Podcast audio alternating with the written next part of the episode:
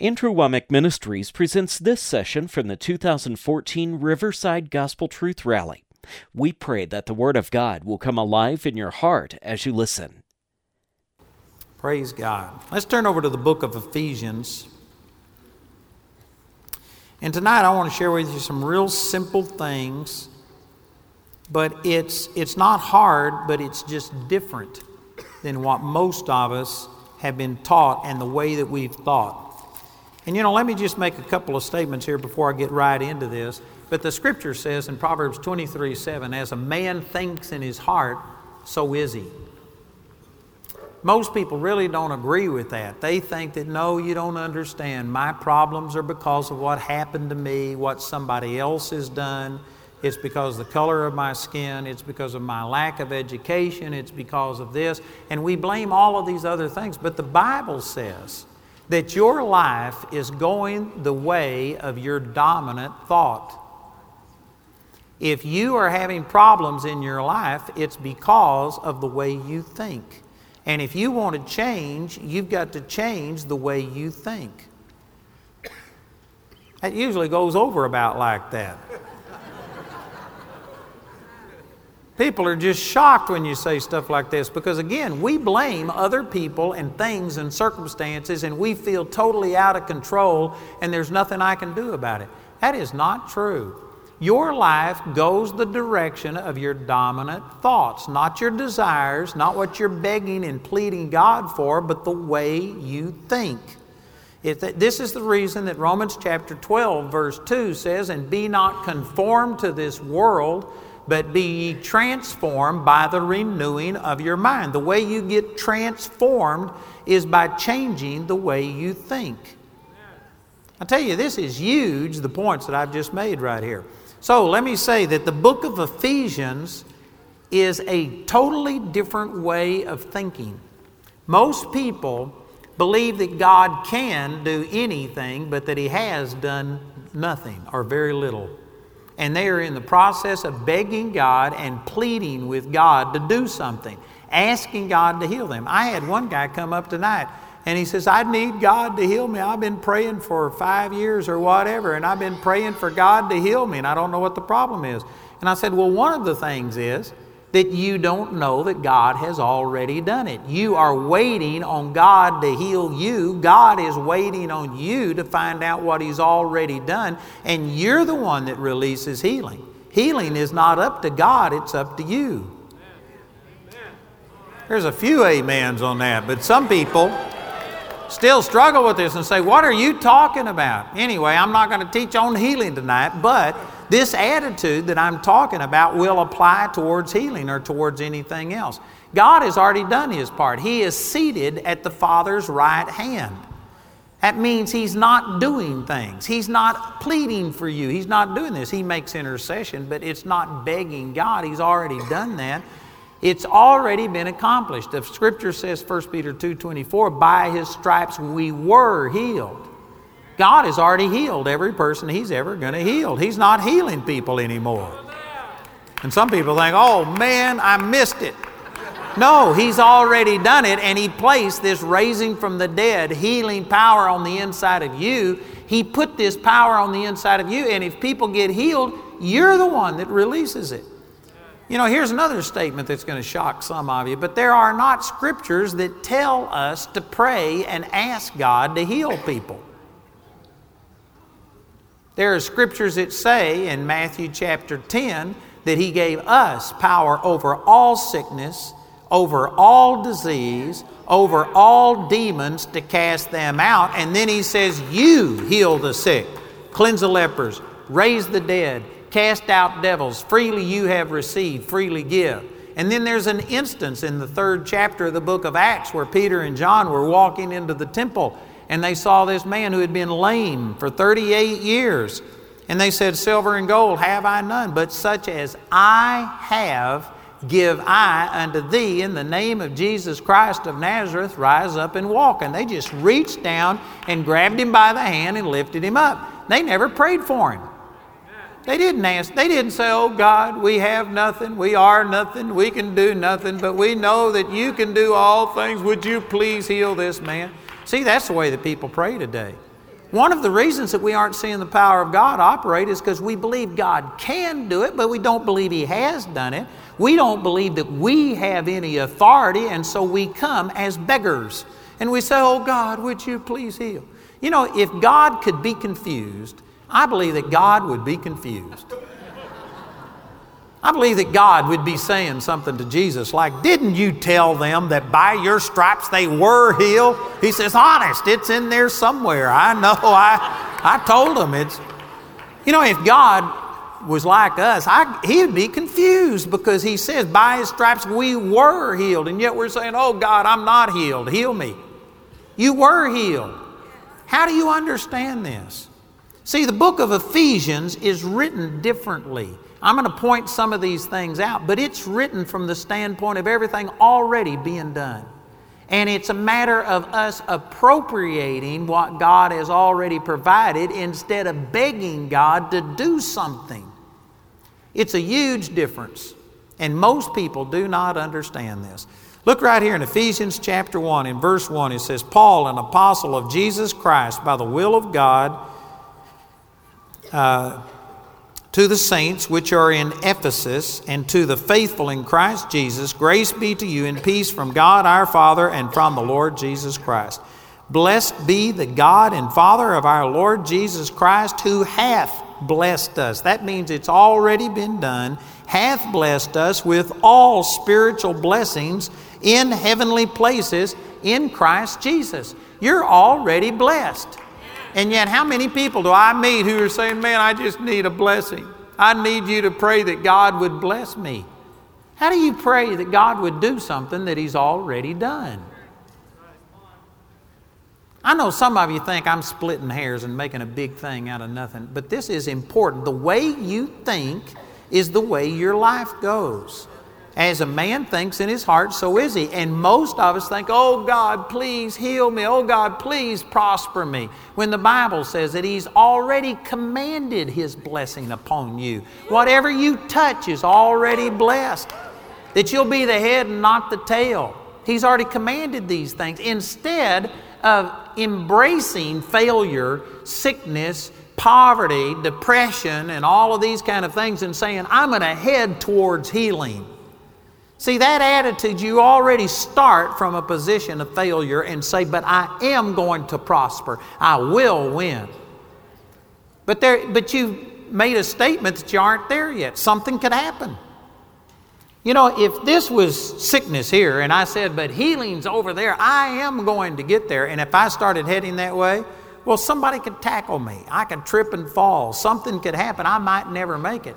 But if I was way over here and if this was healing and I said, No, I'm already healed, if I start from a position of healing and I fight to defend what God has already given me, it is so much easier to keep something that God has already given you than it is to go get something that you don't have. That is a huge difference. You won't doubt that you'll get what you've already got.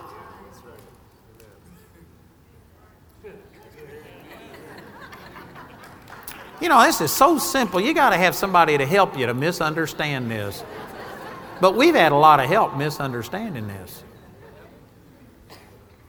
You know, this platform is too tall for me to jump up and down here, but usually I'll walk down here on the front row and I'll give my Bible to somebody. And they're holding my Bible.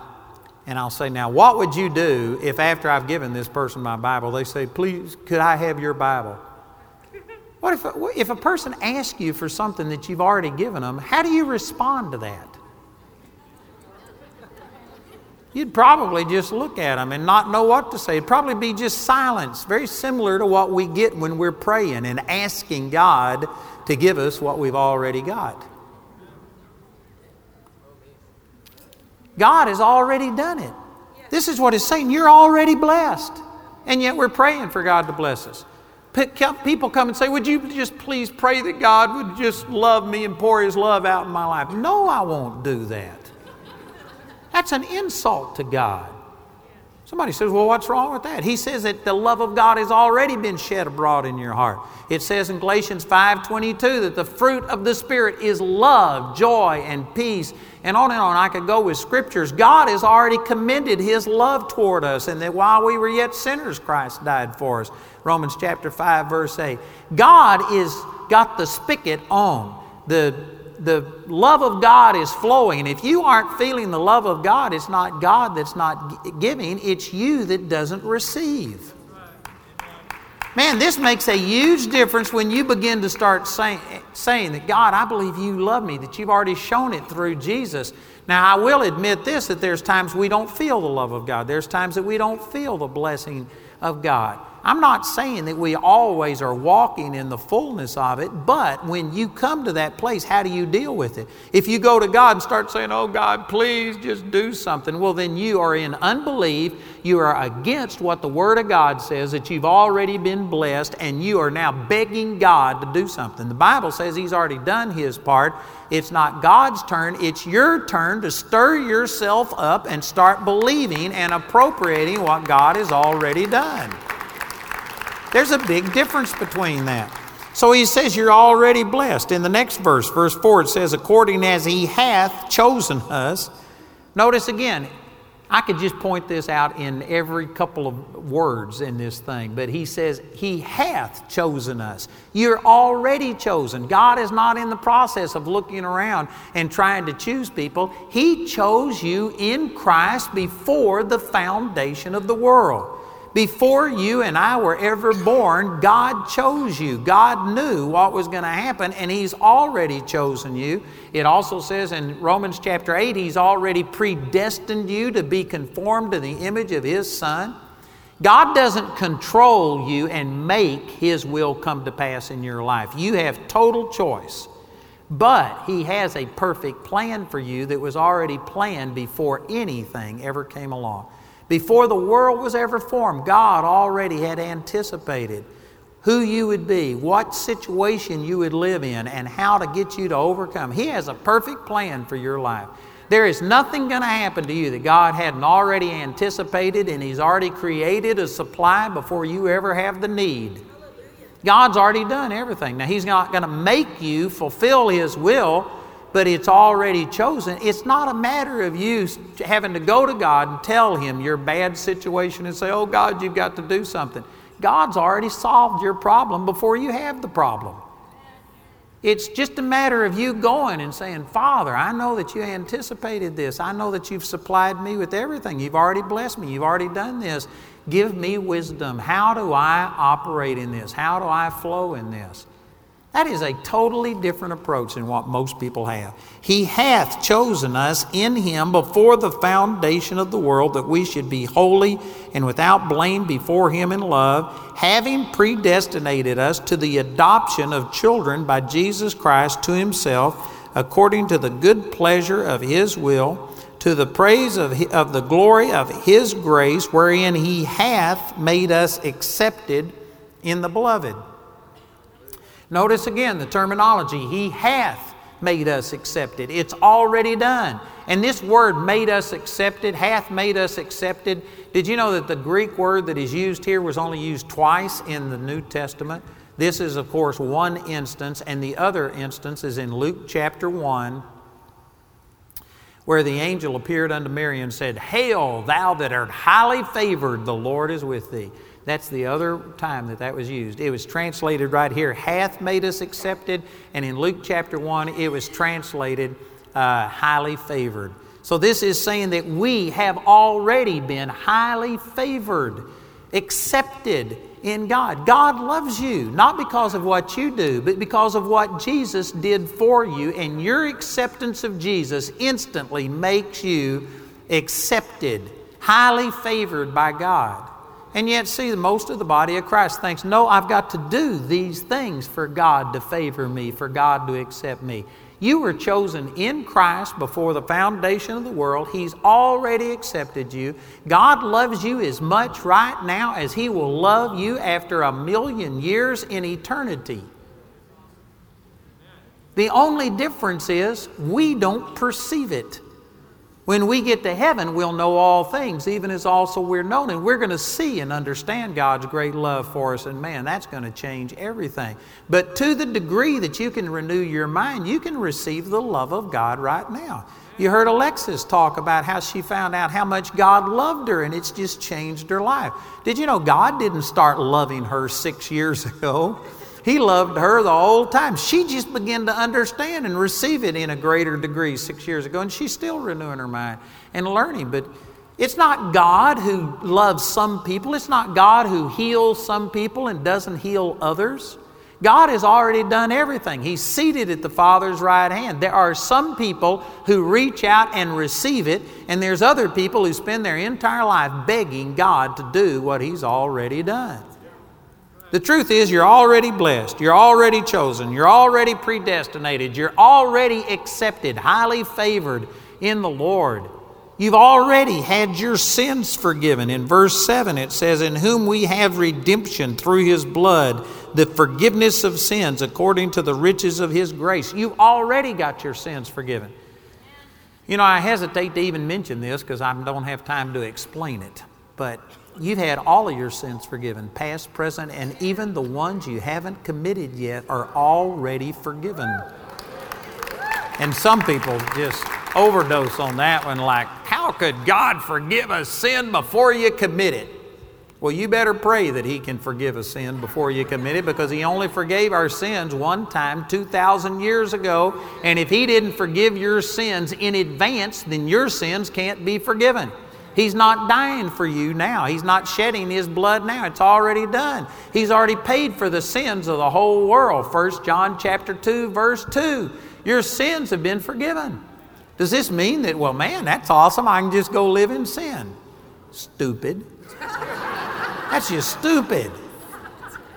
Even though God's forgiven our sins, Satan has a direct inroad to your life through sin. So you take the grace of God First of all, if you really experience the grace of God, it would cause you to live holier accidentally than you've ever lived on purpose before.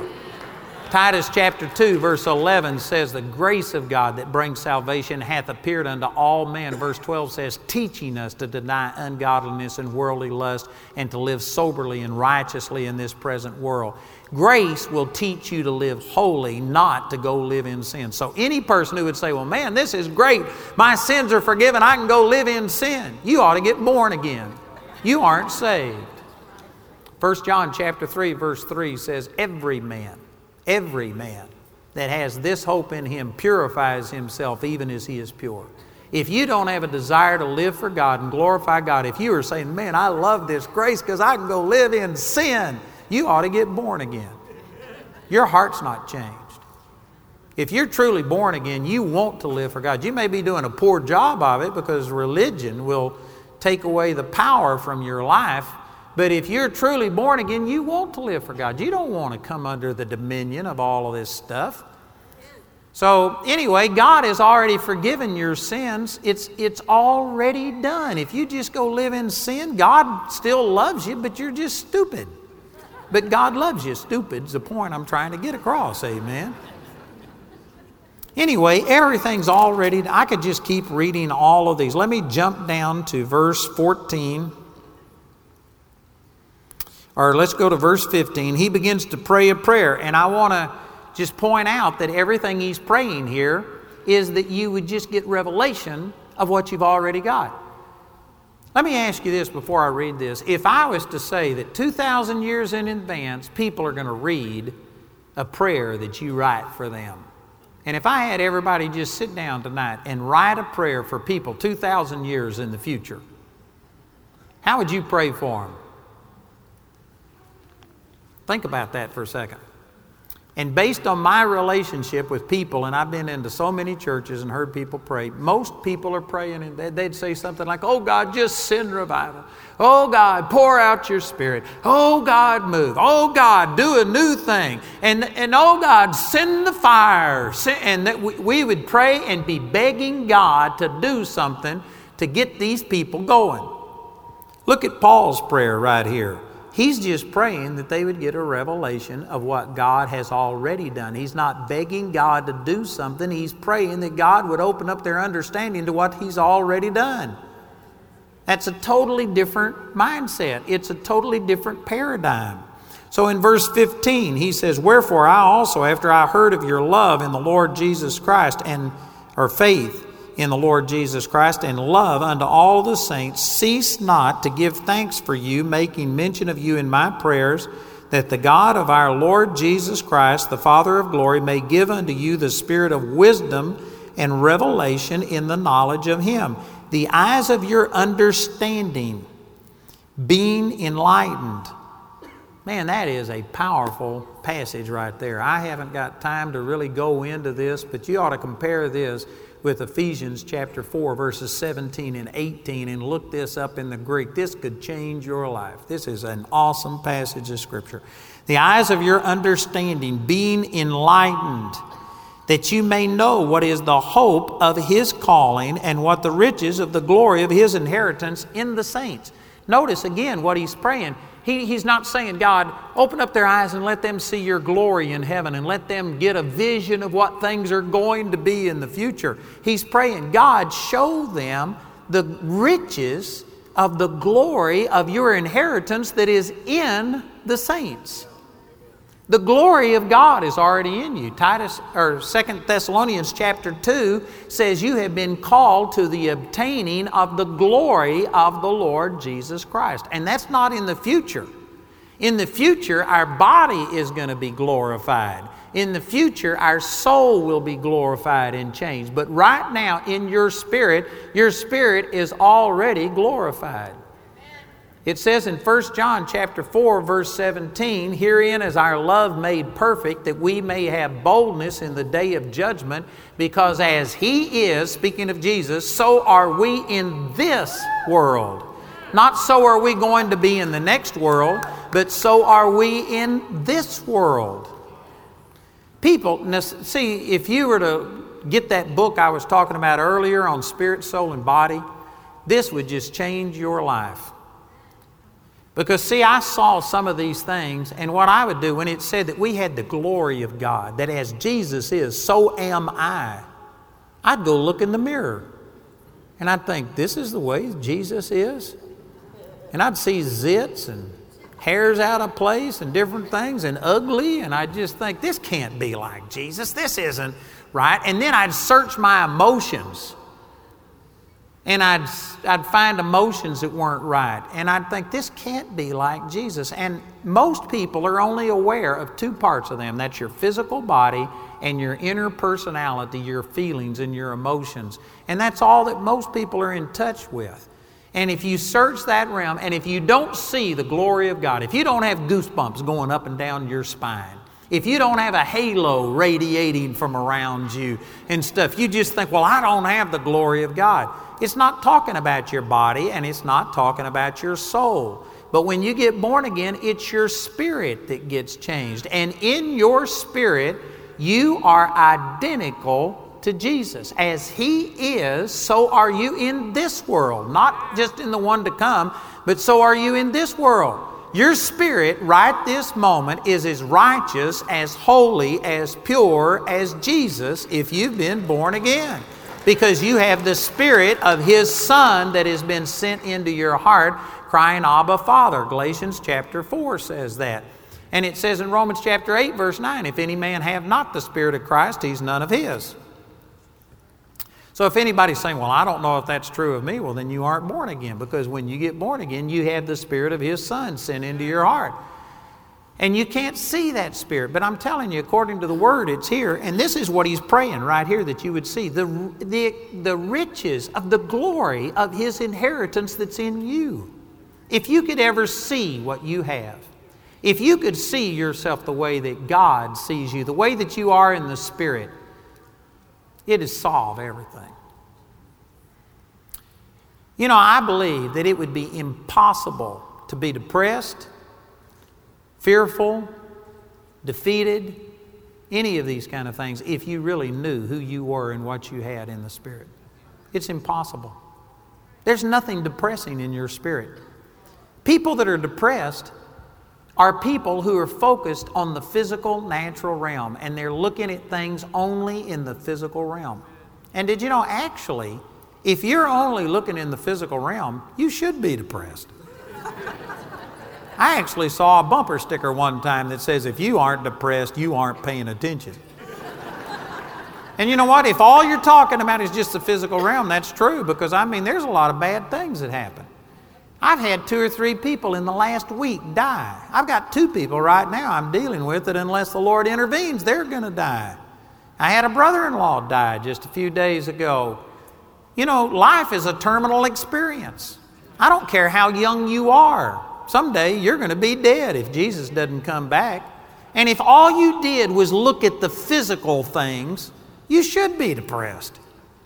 But there is a spiritual realm, and we have a promise of life afterwards that is so glorious, it says we won't even think about what has happened here on this earth. And so, because of that, you shouldn't be depressed. And if you were to see who you are in Christ and to see the glory that you have, if you were focused on that, I guarantee you there's nothing depressing in that.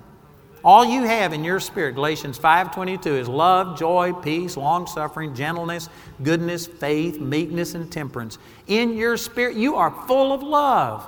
So why do you pray for God to love you? It's because you're in the flesh, the physical, instead of in the spirit. If you were in the spirit, you would have love. You've already got it. I know some of you are thinking, this is weird. The only thing that's weird is it's different than the way that we've been brought up to think that we're only two parts. We're only physical. We're only emotional. But I'm telling you, there is a spirit part of you on the inside that the only way you can tell what's true in the spirit is to look in the Word of God. The Bible said, Jesus said this in John chapter 6, verse 63. He says, The words that I speak unto you, they are spirit and they are life. Jesus' words are spirit and life. So if you want to know what you're like, go look in the Word. Turn over to Ephesians 1 3 and say, Man, I'm blessed. You know, when people come up and ask me how I am, I'm always going to tell them I'm blessed. And I've had people before say, Oh, I know, but I want to know how you really are. And I say, I'm really blessed. And they'll say, Well, I want to know how you feel. And I say, I don't care how I feel. I'm telling you who I am and what I have. And I'm blessed. And you aren't going to get anything out of me except that I'm blessed. I'm blessed. I'm already blessed. It's already done. I'm not trying to get God to bless me. I'm not headed towards a victory. I'm coming from a victory. Jesus has already won it. I've already won. I'm not trying to get healed. I'm already healed. Satan's trying to make me sick, and I'm not receiving it. I'm fighting for what I've already got. There's a difference. This is what he's praying that you would see the, the greatness, the riches of the glory of his power that's already in you. If God had to replace what he's put in your born again spirit, he'd have to bankrupt heaven. He'd have to peel up all of the streets of gold. He'd have to cash in everything he's got to replace what's already on the inside of you. You've already got it, but we don't know what we've got. And so we are asking God for these things that He's already given us. Man, that's awesome. I don't know if that does anything for you, but that blesses me. And then in the next verse, verse 19, he says, And what is the exceeding greatness of his power to usward who believe, according to the working of his mighty power which he wrought in Christ, when he raised him from the dead and set him at his own right hand in the heavenly places, far above all principality and power and might and dominion and every name that is named, not only in this world, but also in that which is to come? And hath put all things under his feet, and gave him to be the head over all things to the church, which is his body, the fullness of him that filleth all in all. He's wanting you to understand the exceeding greatness of his power towards you, the same power that he used when he raised Jesus Christ from the dead.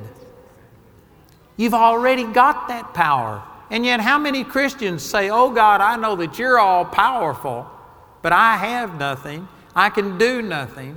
I mean, this is just nearly a default prayer that people pray, and they say, Oh God, we're nothing, we can do nothing. Would you stretch forth your mighty hand and touch this person? You are blaspheming what God says when you pray that way. Because God says that you have the exceeding greatness of His power that He used when He raised Jesus Christ from the dead. It's already in you. And for you to say, I'm nothing and I can do nothing, you're, you're countering everything that God has done. You're starting from a position of unbelief. You're saying that God's word isn't true. You're saying that God hasn't done anything. And some of you are thinking, but it's true, I don't have anything. You're only searching your physical, emotional realm, and that's the only two parts that most people realize. The, the third part of you cannot be felt, it can't be perceived any other way except through the Word of God. James chapter 1 says, Whoever looks into the perfect law of liberties like a man looking and beholding his face in a glass. This Bible is like a spiritual mirror. If you want to see if your hair is combed, you have to go look in a mirror. You can't go by how your hair feels. You know, right now, I hope my hair is combed, but I couldn't tell you by feeling whether my hair is combed or not. I'd have to look in a mirror. Did you know you've never seen your face? Some of you think, well, I have to. I see it every morning in the mirror. You've seen a reflection of your face. You've seen a picture of your face. You've seen a drawing of your face. You have never, with your eyes, looked at your face. How do you know what you look like? You trust that reflection. But you know what? I've seen mirrors. I was over in Uganda, and right next to the elevator was this floor to ceiling mirror that was distorted and it made you look short and fat. And then on the other side, it made you look tall and skinny. All of you have seen mirrors that, you know, don't reflect properly, it distorts. How do you know that what you're seeing is accurate? I'm not really trying to get you to doubt what you see in the mirror, but I'm just using this to illustrate that you know you have never seen your face, but you trust the reflection and you think that that's you. And you've gotten so used to that mirror image. Did you, did you know when you look at a mirror image, if you hold up your right hand in the mirror, it's your left hand? Have you all ever thought of this? I've, I've discussed this with my wife, and she still doesn't get this. I don't know if this is just my wife or if it's women and men, I don't know, but you know, I, will uh, tell Jamie she's got something right here on her chin, and if I point over here to my right side, she will instantly point. I mean, reach over to her left side. The mirror image is just the way she thinks. But when you're on television and you look at yourself on a screen, like we've got a monitor right underneath my television camera, and when I hold up my right hand, guess what? On the, on the television, it's my right hand, it's on the other side. Anyway, I'm saying all of this to say that whether you've thought about it or not, you aren't seeing you directly. You are seeing a reflection, and you can manipulate that, you can change it, you can move it, you can distort it. How do you know it's correct? You've just learned to trust it. We ought to get to where we trust this more than you trust a mirror image. And when this says you're blessed with all spiritual blessings, and you say, Bless God, I'm blessed. I don't know where they are, but I know I'm blessed. Amen. I may not know how to get them, but I'm blessed.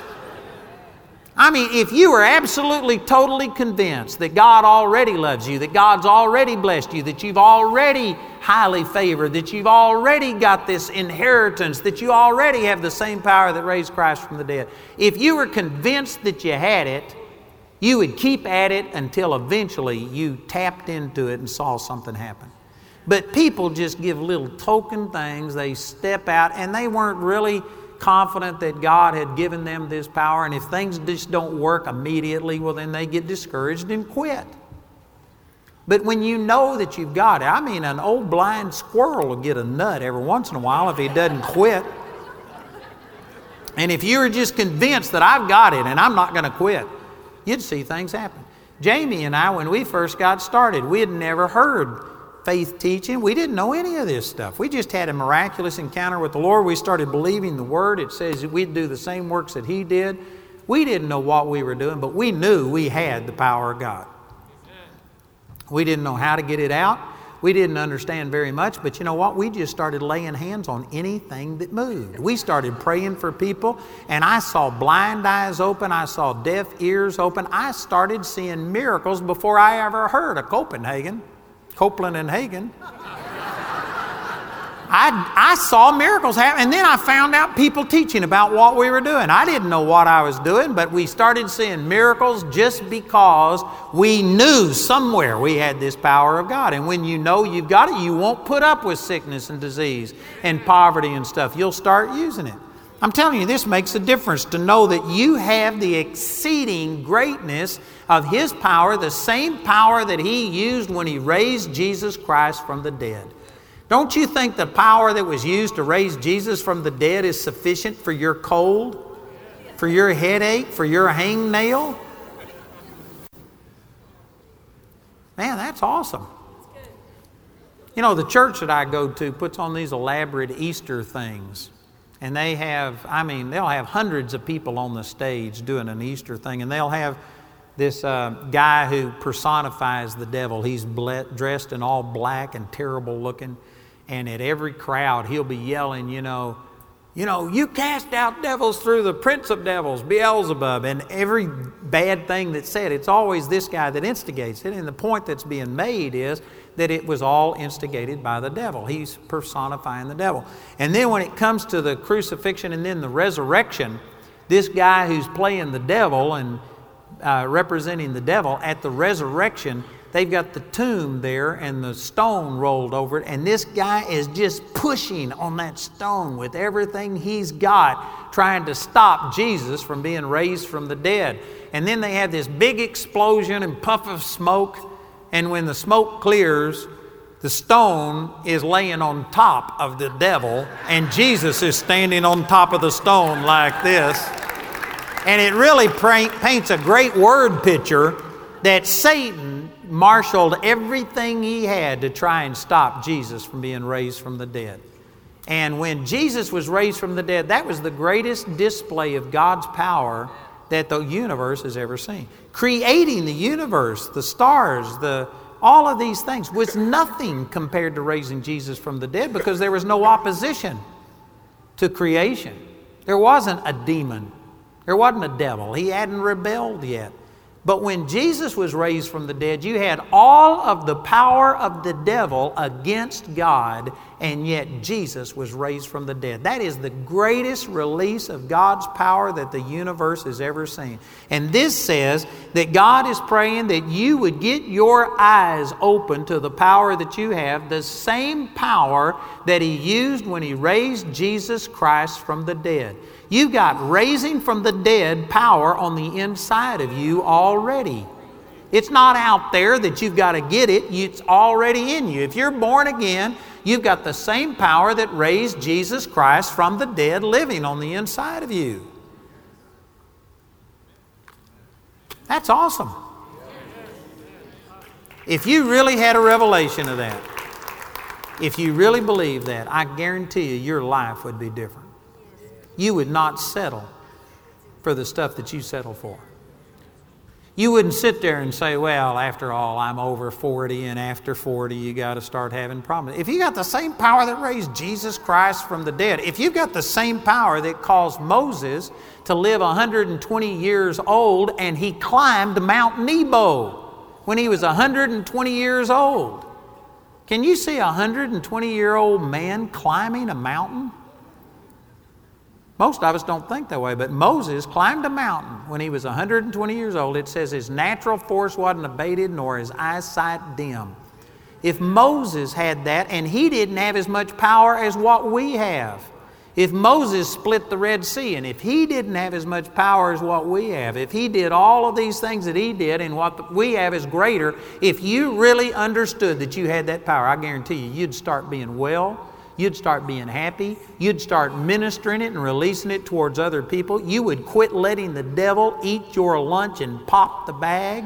You would quit allowing the devil to just rule over you if you understood that you have this power on the inside of you. Man, that's awesome. I'm telling you, brothers and sisters, the problem isn't that God hasn't done his part. The problem is that we don't know what we have. We only know ourselves in the physical realm. We only know our physical limitations. We see ourselves incorrectly. We've got an identity problem. We don't know who we are. In the next verse, are you still in Ephesians? Chapter 2, verse 1 And you hath he quickened. The word quickened means made alive. You hath, past tense. It's already done. If you're born again, you've already been risen from the dead. Your body's not raised from the dead, but your spirit is raised from the dead. It has raising from the dead power in it. You have already got this raising from the dead power in you who were dead in trespasses and sin, wherein in time past you walked according to the course of this world, according to the prince of the power of the air, the spirit that now worketh in the children of disobedience, among whom we also all had our conversation in time past, in the lust of our flesh, fulfilling the desires of the flesh and of the mind, and were by nature the children of wrath, even as others. That's describing how we were before we got born again. And in verse 4 it says, But God, who is rich in mercy for his great love wherein he loved us, even when we were dead in sins, hath quickened us together with Christ. By grace you're saved. He has made you alive with Christ. And hath, that means already, raised us up together and made us sit together in heavenly places in Christ Jesus this same thing is said over in Colossians chapter 3. Colossians and Ephesians are basically the same teaching, just written to two different churches, but you can see the parallels. You can study Ephesians and study Colossians and compare them and get a greater revelation of what's being said. And in Colossians chapter 3, verse 1, it says, um, I'm going to have to turn over there and read this. Colossians chapter 3, verse 1 If ye then be risen with Christ, seek those things which are above, where Christ sitteth on the right hand of God. Set your affection on things above and not on things of the earth, for you are dead and your life is hid with Christ in God. It's saying the same thing. You've already been raised with Christ. Your spirit is seated in heavenly places. I know this is hard for us to get hold of because we're so finite minded, but you are you are reigning with Christ. You are in heavenly places. You are already blessed. You have raising from the dead power in you. Your spirit, right this moment, is as perfect, as pure, as powerful, as anointed, everything as it will ever be in all of eternity. Your spirit's already that way. One third of your salvation is over. When you get to heaven, your spirit's not going to be cleansed. It's not going to have to be dusted off, washed, purged, injected with anything to make it more like it's supposed to be. Your spirit is right this moment the way it will be a million years from now in eternity. Your spirit is perfect, it's identical to Jesus. As He is, so are we in this world. Your spirit is perfect, it's raised from the dead. You're seated in heavenly places. The problem is our mind doesn't understand what we've got, and our bodies haven't changed. You're still the same person physically.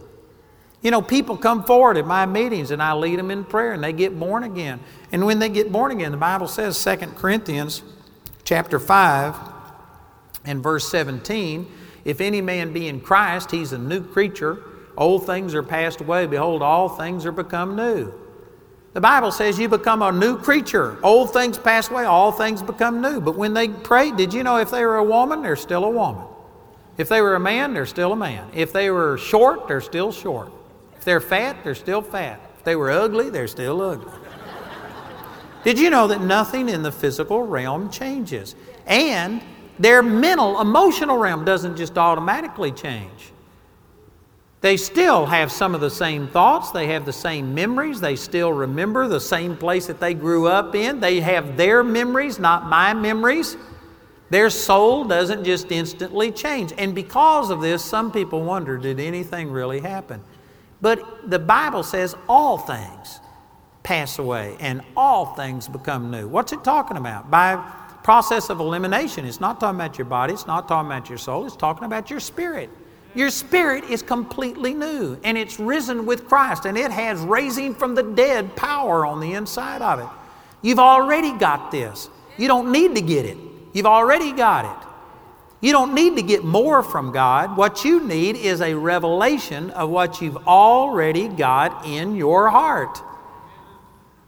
This is why we get transformed by the renewing of our mind. Romans chapter 12, verse 2. That word transformed is the word that we get metamorphosis from. If you want to change like a worm, spinning a cocoon and coming out a butterfly, if you want to transform, you do that by the renewing of your mind. You don't need God to give you more faith.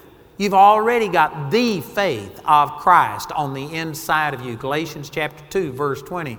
Romans chapter 12, verse 3 says that you've already got the faith of Christ. And yet, how many people say, Oh God, just give me more faith? You don't need more faith. You need revelation of what you've already got and to learn how faith works. There are laws that govern how faith works. But you've already got faith.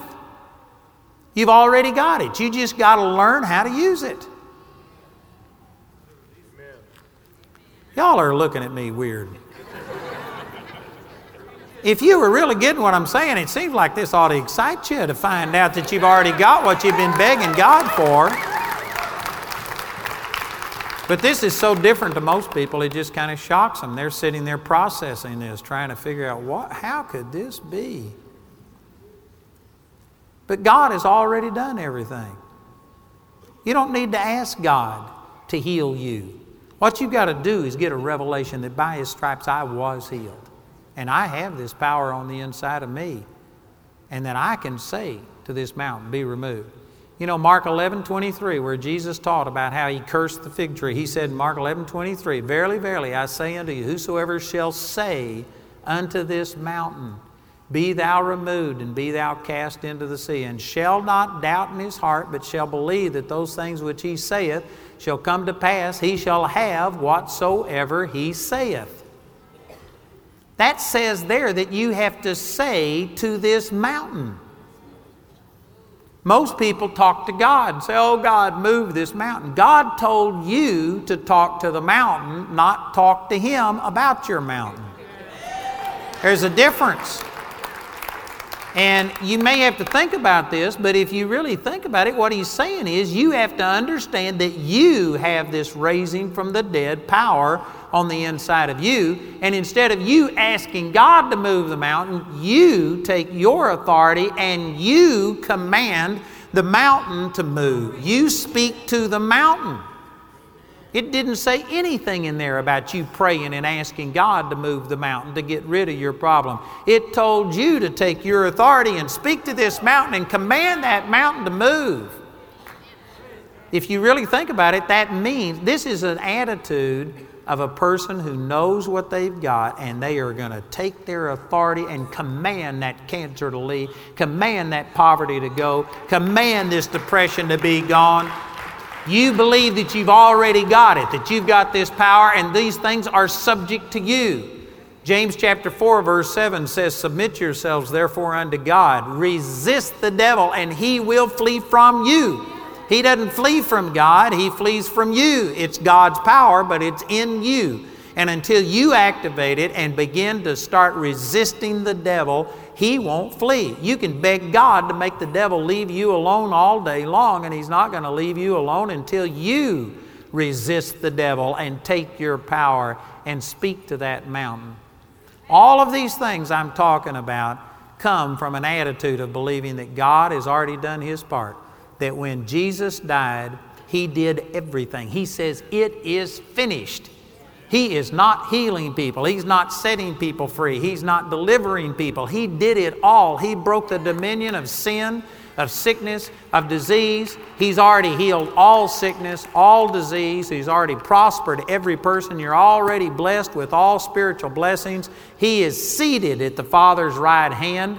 And now it's up to you to be transformed by the renewing of your mind. And you prove the good, acceptable, and the perfect will of God. You speak to your mountain and you command that mountain to get out of your way. You resist the devil and he will flee from you. And yet, the average Christian, so many people come to me. You know, I pray with, I don't know, dozens of people before a service. And the average person will come to me and just, it's so pitiful about, I, I'm in such a bad situation, there's nothing I can do. Would you please pray and ask if God would do something? If I was God, I'd just drop kick you right off the planet. And I know some of you think, well, that's not very compassionate. I'm saying it's a good thing I'm not God. He's, he's much more compassionate than I am.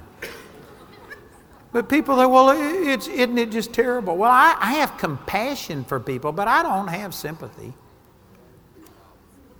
There's a difference. And people that come just advocating their authority, advocating, or how do you advocate? Ad, anyway, they are, they are denying who they are and what they have. People who do that, it's just like it's nearly impossible to get them to receive because they're starting from a total position of unbelief and fear and doubt.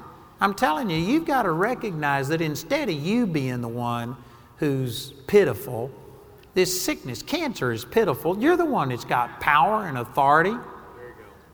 Jesus is exalted above every name. If they can put a name on it, Jesus is above it. Amen.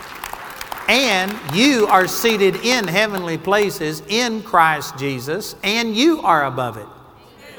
We read those verses. The same power that was used to raise Jesus from the dead when he set him at his own right hand in the heavenly places, far above all principality, power, might, and dominion, and every name that is named, and hath put him, all of those things under his feet. We are the feet, he's the head. If you feel like you're the lowest bunion in the body of Christ, if you are the corn on the little toe, you're ahead of Satan.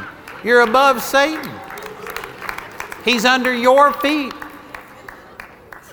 I don't care if you think you're the sorriest person in here, you got the supernatural power of God living on the inside of you if you're born again. If you aren't born again, we're going to let you solve that problem tonight. Amen. But if you are born again, you've got more than enough power, but we've got to renew our minds. And you know, I just want to thank you for coming out on a Thursday night, you know, to hear a hick from Texas. It's because you it's because you're hungry to know more of God. But I'm telling you, it's what we don't know that's killing us. But, brothers and sisters, we've got the power of God. If we could ever get a revelation of what we've already got, it would just transform us.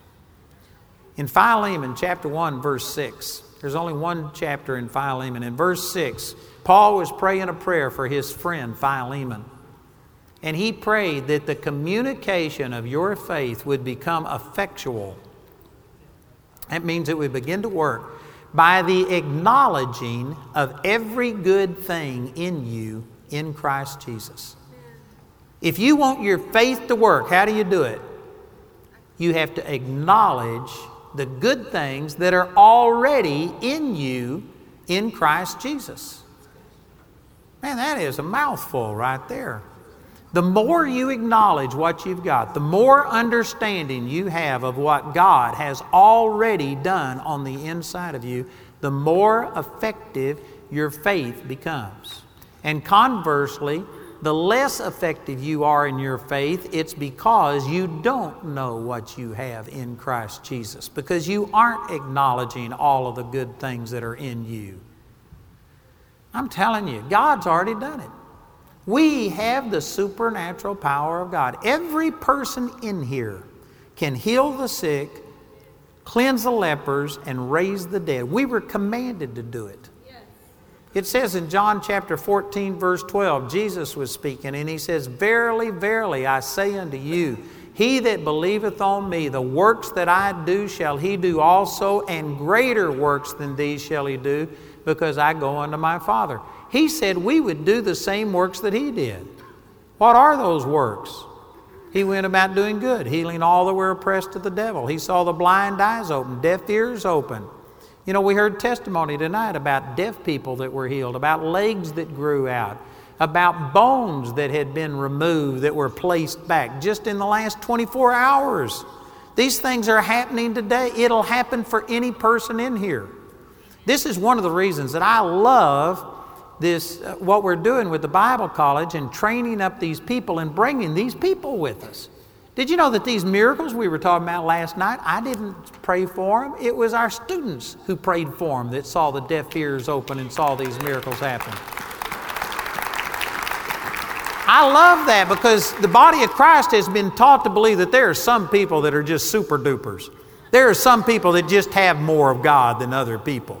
And I've got an anointing, and people just come and think I'm the only one that can pray for them. I love it when we train these other people and they learn who they are, and they're the ones seeing all of these miracles happen. I love that. It's, it's showing that it's in every one of us. Every one of you have this power. Every one of you. Every one of you. All of you. Man, if you believe that. You know, I was preaching in a church about 25, 30 years ago on this same subject, and I was using John 14, 12, that we can do what Jesus did. And it was a Wednesday night. And I was preaching on this, and the pastor got really convicted about that. And he prayed about it. The meeting was over on Wednesday night. He prayed about it, and on Sunday morning, he got up and he said, I just want to take that scripture that Andrew is using and just amplify on this. He says, God told me that if we really believe, we'll do the same works that he did. And he says, we need to start expecting this. He says, from now on, I'm expecting to see the blind eyes open, deaf ears open, to see people raised from the dead. He says, we will see people raised from the dead. And as he was preaching on it, a guy stood up, grabbed his heart, and fell over dead. And they lit, they, the fire station was right across the street. They called 911. And while they were waiting on 911 to come, a lady who was a nurse got up and checked his pulse, and he was dead. He was gone. And they waited for over 10 minutes. It sh- they could have walked across the street in two or three minutes, but it took them 10 minutes to get there. And while they were waiting, the whole church service was just stopped. And he was wondering, what am I supposed to do? And then he got to remember what he was preaching on. And he says, You know what? In the name of Jesus, he says, Let's stand around and pray. And they just stood around this man and started praying, and this guy rose from the dead. And when the EMTs got there, they checked him and took him to the hospital. There was nothing wrong with him, and they released him. And he called the pastor and he says, You pay for a cab to get me back there. I told you I was okay, I didn't need to go. And the pastor had to pay for the guy's taxi back to the thing, but they saw a person raised from the dead just because they started believing that I've got this power, and if I've got it, I'm going to start using it. You know what? There's no shortage of dead people for you to practice on. they got dead people all the time. You can go nearly anywhere. Matter of fact, I heard about four or five sirens this afternoon, people going by. You know what? There's plenty of sick people I'm telling you, you need to start believing that you have the same power that raised Christ from the dead. I was in the Baptist church when I got hold of this, and they didn't believe in any of this stuff. They told me this was all of the devil, but I was just reading the Bible and I got to believe in this. And I had a, they wouldn't give me a normal Sunday school class because I was too radical. And so they, they let me take over this little class that had three people in it, and they put me out in a bus that had been stripped. There was no seats in it, no carpet in it, or anything, and we had to meet in the bus. And so I took these three kids out there, and uh, within about a month, we had 45 or 50 kids in that bus, and then we bought a uh, house and moved it onto the church property, and within a year, we had 350 people in the youth department. And I was teaching them all of this stuff and telling them that, praise God, I'll lay hands on the sick and they shall recover. I'd never seen a person healed in my life. But that's what the Bible said. And I said, if you get sick, don't you stay home, you come to church. We'll lay hands on you and pray for you. I had never seen a person, I didn't know that there had been a person healed in 2,000 years. I'd never heard of another person ever being healed, but it's what the Bible said. And I got to seeing this, and I told them, You come to church. And I remember one Sunday morning, this girl, Diane Jacoby, came to church, and she looked terrible. She was a white girl, but she was green. And she was she was bad looking. She didn't fix her hair and she just was bad. And I said, Diane, what's wrong with you? And she says, Oh, I'm sick. And you told me if we got sick to come to church and you was gonna pray for us. And man, now it was put up or shut up time, amen. I'd never seen a person heal, but I'd, I'd been reading about it. I didn't know how to do it. And so I just said, Well, we set a chair in the middle, and I had everybody get around her. And we just laid hands on her and prayed the best we knew how and looked at her, and she got up and ran out of the room and threw up. and she had to go home. And I thought, well, that went really well. And I was just sitting there thinking, well, I don't know how you do it. I don't know what I was supposed to have done, but I mean, I laid hands on her, and the Bible says we lay hands on the sick, they'll recover. And I, I didn't know. I was just thinking, God, what was I supposed to have done? And anyway, that was Sunday school. And so I went into the church service, and I was sitting at the very back, kind of sulking about, well, God, this, this looks like it didn't work. And I felt somebody tap me on the shoulder and he was dying. And she says, Before I could get home, I was totally healed. And she runs to the front of that Baptist church and tells everybody that Andrew laid hands on me and I was healed. And that was the beginning of the end of me being a Baptist. I didn't believe in that stuff. But you know why? I didn't know what I was doing, but I just knew that somewhere in here, I had the same power on the inside of me that raised Christ from the dead. And if I did, I wasn't going to sit there and act like everybody else. I wasn't going to just sit there and talk about I couldn't do this and that. I was going to do what God told me to do, and I'm still learning. I still don't know what I'm doing. But we're seeing people raised from the dead, blind eyes open, deaf ears open. We're seeing miracles happen. We're seeing God do great things. And I'm telling you, you've just got to get the revelation that you've already got it. God's already done His part. And it's just a matter of us learning what He's already given us instead of begging Him to give us something that we don't have. You're already healed. You've already got the healing power of Jesus living on the inside of you. Use it. Do something. Act. You know, I've laid a foundation right now. I could teach on a lot of different things about how do you get this power operative.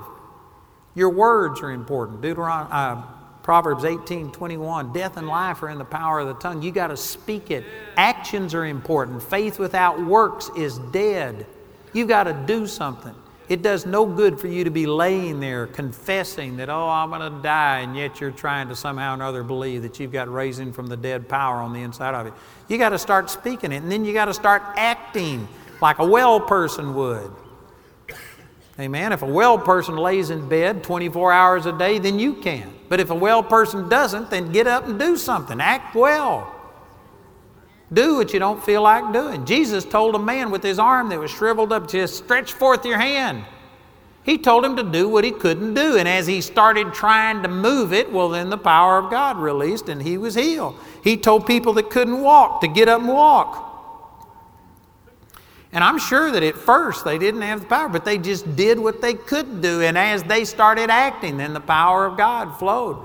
I'm telling you, we are just passive. The body of Christ basically is in the mode of saying, Oh God, would you please do this? Would you please heal this person? You are not commanded to pray that God will heal people. You are commanded to go heal the sick. There's a difference between praying for the sick and healing the sick. Instead of asking God to do you know, that's a chicken prayer. It's a safe prayer. I mean, after all, God, we ask you to do it, and if nothing happens, well, then you just say, I wonder why God hadn't done it, or I'm waiting on God. You aren't waiting on God, God's waiting on you. When you stand there and say, In the name of Jesus, I command you to be healed, such as I have, give I unto thee, in the name of Jesus Christ, rise up and walk. That's risky. That's risky. You're claiming authority and power. It takes some boldness to be able to do that. But I'm telling you, you've already got it. And God has given us all of these things. And until we begin to believe what we've got, our faith's not going to be effective. We're going to have to get a revelation of what we've got, who we are. And we're going to have to start acting like this. The world is looking for people like this. The world is sick and tired of seeing Christians as sick and tired as they are and as poor. They're looking for somebody that has some power in their life. They're looking for something different. I'm telling you, if you would catch on fire for God, the world will come watch you burn. Amen. Amen. World's looking for somebody like that. And I'm telling you, brothers and sisters, if you've been born again, you already have this life of God on the inside of you. If I had time to just keep going, you can go to the third chapter of the book of Ephesians, and he prays that you will begin to comprehend the height, the depth, the length, and the breadth of the love of God, and to know the love of Christ, which passes knowledge. That sounds like a contradiction. If it passes knowledge, then how can you know it? They're two different words. He's talking about that you would experience the love of Christ, which passes mere intellectual knowledge about it. And then it goes on to say that you might be filled with all the fullness of God. When you can comprehend this love and what God has done, you will be filled with all of the fullness of God. It just keeps saying the same thing all the way through the book of Ephesians about what you've already got. It's not praying about God doing something, it's trying to get you to understand what you've already got.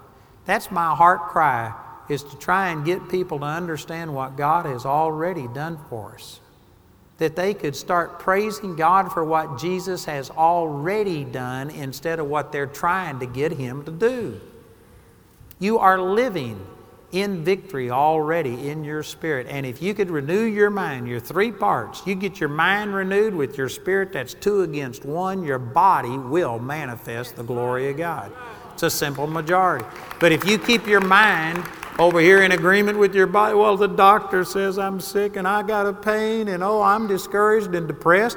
You get to thinking that way and see that that's who you are. That'll shut off the power of God. You still got the power of God living in your spirit, but it'll never manifest if you don't get your mind renewed to it. It's that simple. And you know, the number one thing that turned my life around is when I received the baptism of the Holy Spirit. I hadn't got time to teach on this tonight, but my real quick testimony is the Bible says that the Holy Spirit, when He has come, will teach you all things and lead you into all truth and bring all things to your remembrance whatsoever I've spoken unto you. When I received the baptism of the Holy Spirit, I mean, I just exploded on the inside with spiritual understanding. Prior to that time, I read the I've read the Bible every day of my life since I was old enough to remember. I have never, ever not read the Bible. I have studied the Bible, I've prayed, I've done all of these things. I've never gone against the Lord. I've been seeking God my whole life since I was old enough to remember anything. But you know what? It didn't have much impact on me until I received the baptism of the Holy Spirit, and all of a sudden it became a brand new book. I could open up the Bible and God just shouted at me. These things became real to me. And the, there's many scriptures I could teach on, but the Holy Spirit is sent to teach you all things and to lead you into all truth. It says in First uh, Corinthians 2:14 that the natural man cannot receive the things of the Spirit of God. They are foolishness unto him, neither can he know them because they are spiritually discerned. You have to have the Holy Spirit quicken these things to you. It comes by revelation, not just by knowledge, but by revelation. The Holy Spirit reveals it in your heart, and then it comes up to your head. And so, if you don't have the baptism of the Holy Spirit, you can't retain the things that I'm talking about. You could even hear me talk about this, you could intellectually agree with what I'm saying, and you'll lose it when you go home. It'll be just like you never heard this if you just rely on your own understanding. Your little peanut brain cannot get this without the inspiration of the Holy Spirit. I'm telling you, the Holy Spirit just transformed my understanding and revelation. So I'd like to give an invitation tonight for anybody who doesn't have the baptism of the Holy Spirit. It's absolutely essential that you get that. First of all, you have to be born again. You can't receive the baptism of the Holy Spirit until you've also received Christ Jesus as your Lord. The Bible says Jesus is the one that gives the Holy Spirit. So you have to receive Jesus as your personal Savior. But if you have received Jesus, and yet you haven't received a second encounter where you receive this baptism, you're immersed in the Holy Spirit, then you need to receive it. And there's confusion on that. I haven't got time to teach on all of this tonight, but let me just say that this is separate from being born again. It doesn't have to be separated by years or months, it could be separate by 10 minutes, five minutes, but it is a separate experience. Jesus' disciples believed on him, confessed him as their Lord, and he says, You tarry until you receive power from on high when the Holy Spirit comes upon you. And so they had to wait, and it was a separate experience. With me, I was born again at eight, but I wasn't baptized in the Holy Spirit until I was 18. And it is a separate experience. And it includes speaking in tongues. It's not limited to speaking in tongues, but it includes speaking in tongues. If you don't speak in tongues, you need the baptism of the Holy Spirit. And I know that there's different doctrines, and some people say, well, right there, see, I disagree. I don't believe that you have to speak in tongues. You don't have to speak in tongues. You get to speak in tongues. It's a privilege, it's an honor. I'm not speaking in tongues right now, and yet I'm filled with the Holy Spirit. I believe it's possible to be filled with the Holy Spirit without speaking in tongues, but it's not possible to do it without some man messing with you. The normal experience in the Bible, they received power and they spoke in tongues.